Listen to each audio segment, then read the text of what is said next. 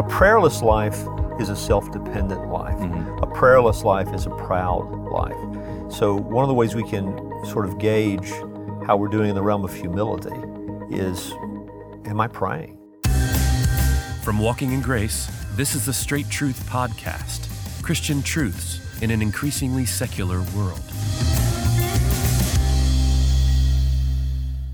Well, Pastor, our next question has to do with prayer life. Anybody who's listened to you in this podcast setting or maybe in sermons uh, here, or, or, maybe personal counseling will hear you sometimes say um, that we should be laboring in our prayer closet. That's an interesting phrase you use, uh, really somewhat often. And, and we had a question that said, What comes to, to, to, mind when they hear you say this is a kind of monastic stepping away from daily life to devote mm. this substantial amount of time of your, of your day to prayer.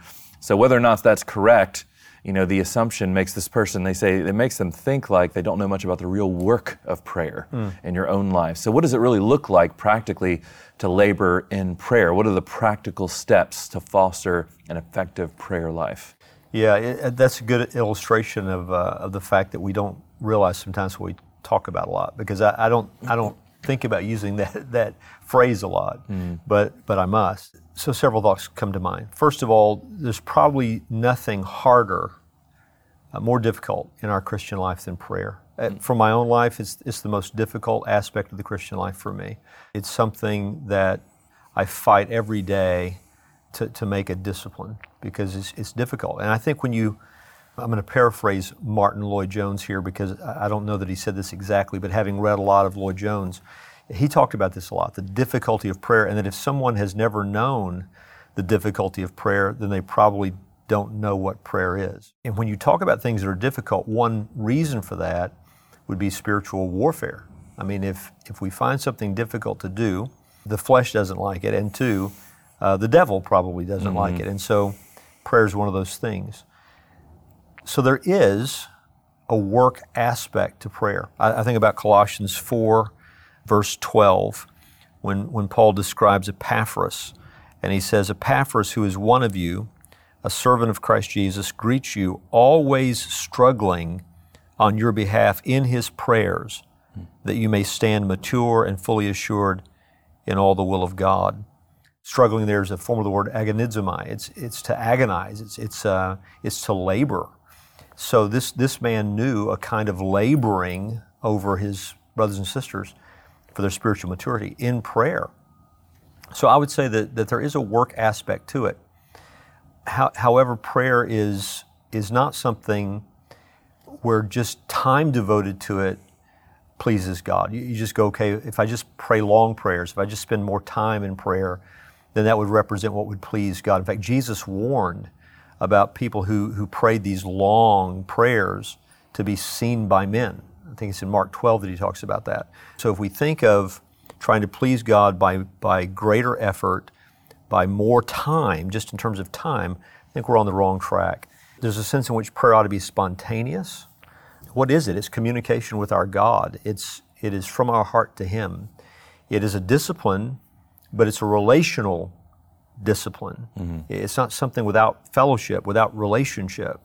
So prayer expresses love and devotion to God and to, uh, on behalf of the people we're praying for.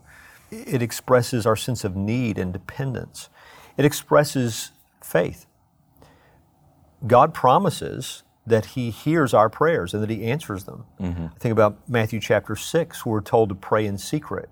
Yeah. And the Bible says God re- will reward that. Mm-hmm. So private prayer results in open reward. Mm. I mean, knowing these things, if I believe these things, why would I not devote time to prayer? So, mm.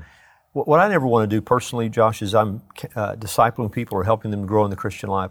I, I don't want them to think in terms of prescribed times as much as I want them to think about what that spiritual discipline is as God describes it in His Word and the kind of motivation that should move us to that based on what God promises and teaches us in His Word regarding that discipline. Mm-hmm. So I would just encourage people to think about what prayer is, what it expresses, what, what promises God has given with respect to prayer, your own need. God hears this. Do you know that you need God's help in, in all these areas where you can go to Him in prayer, whether it's someone else's spiritual condition, or it's the issues you're going to face today in your life, or it's your own spiritual maturity and growth, or it's someone else's spiritual maturity and growth.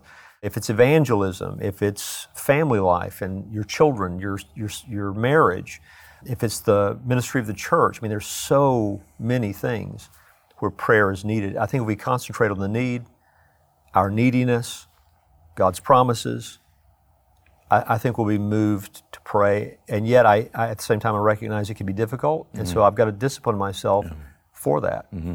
In what sense is the, you know, when you pray, go into your room, shut the door, pray in secret, is that different or maybe the same? as uh, praying without ceasing, which Paul says later.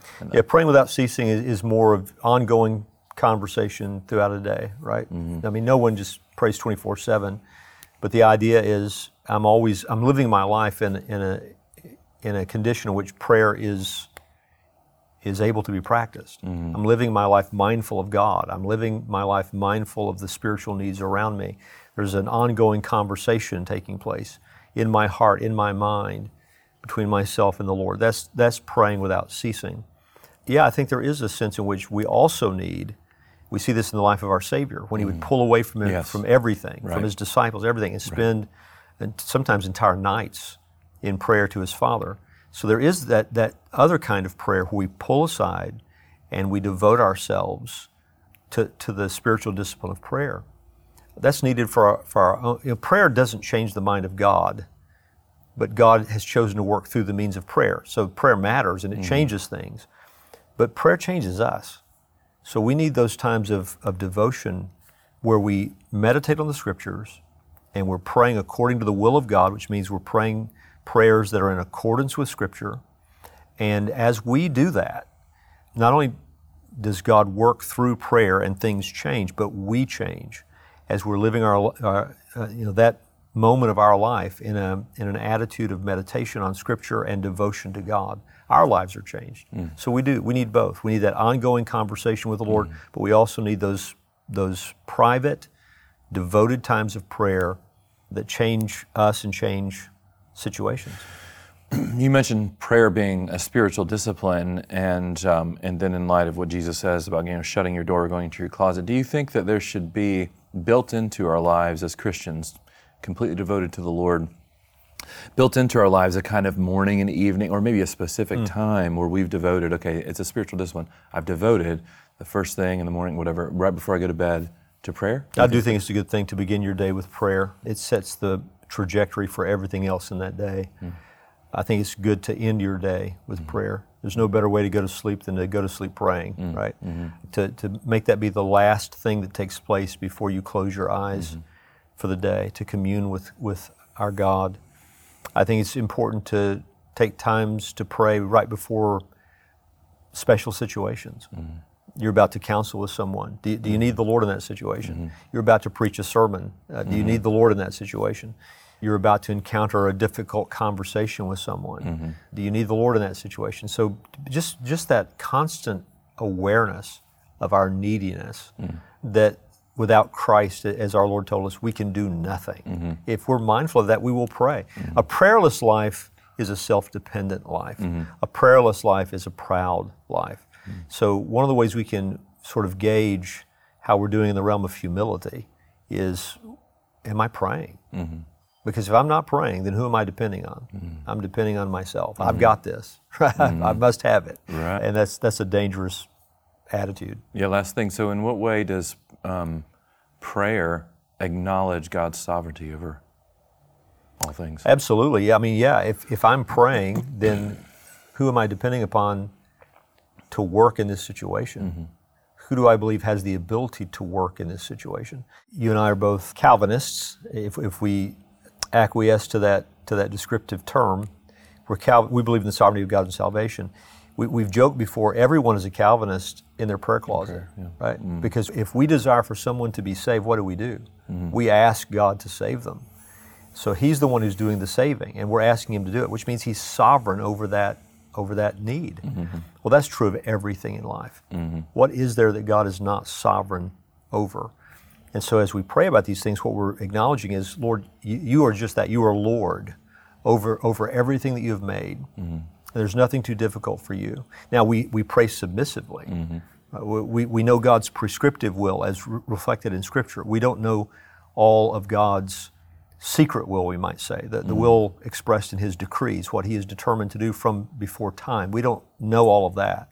And so we have to pray submitting our will to His and being content with and satisfied with whatever He deems best. Mm. So we, we, we pray submissively, whether it's someone sick and we want them to get better, or someone is lost and we want them to be saved. We, we pray asking God to do the things that we desire, but submitting to His will.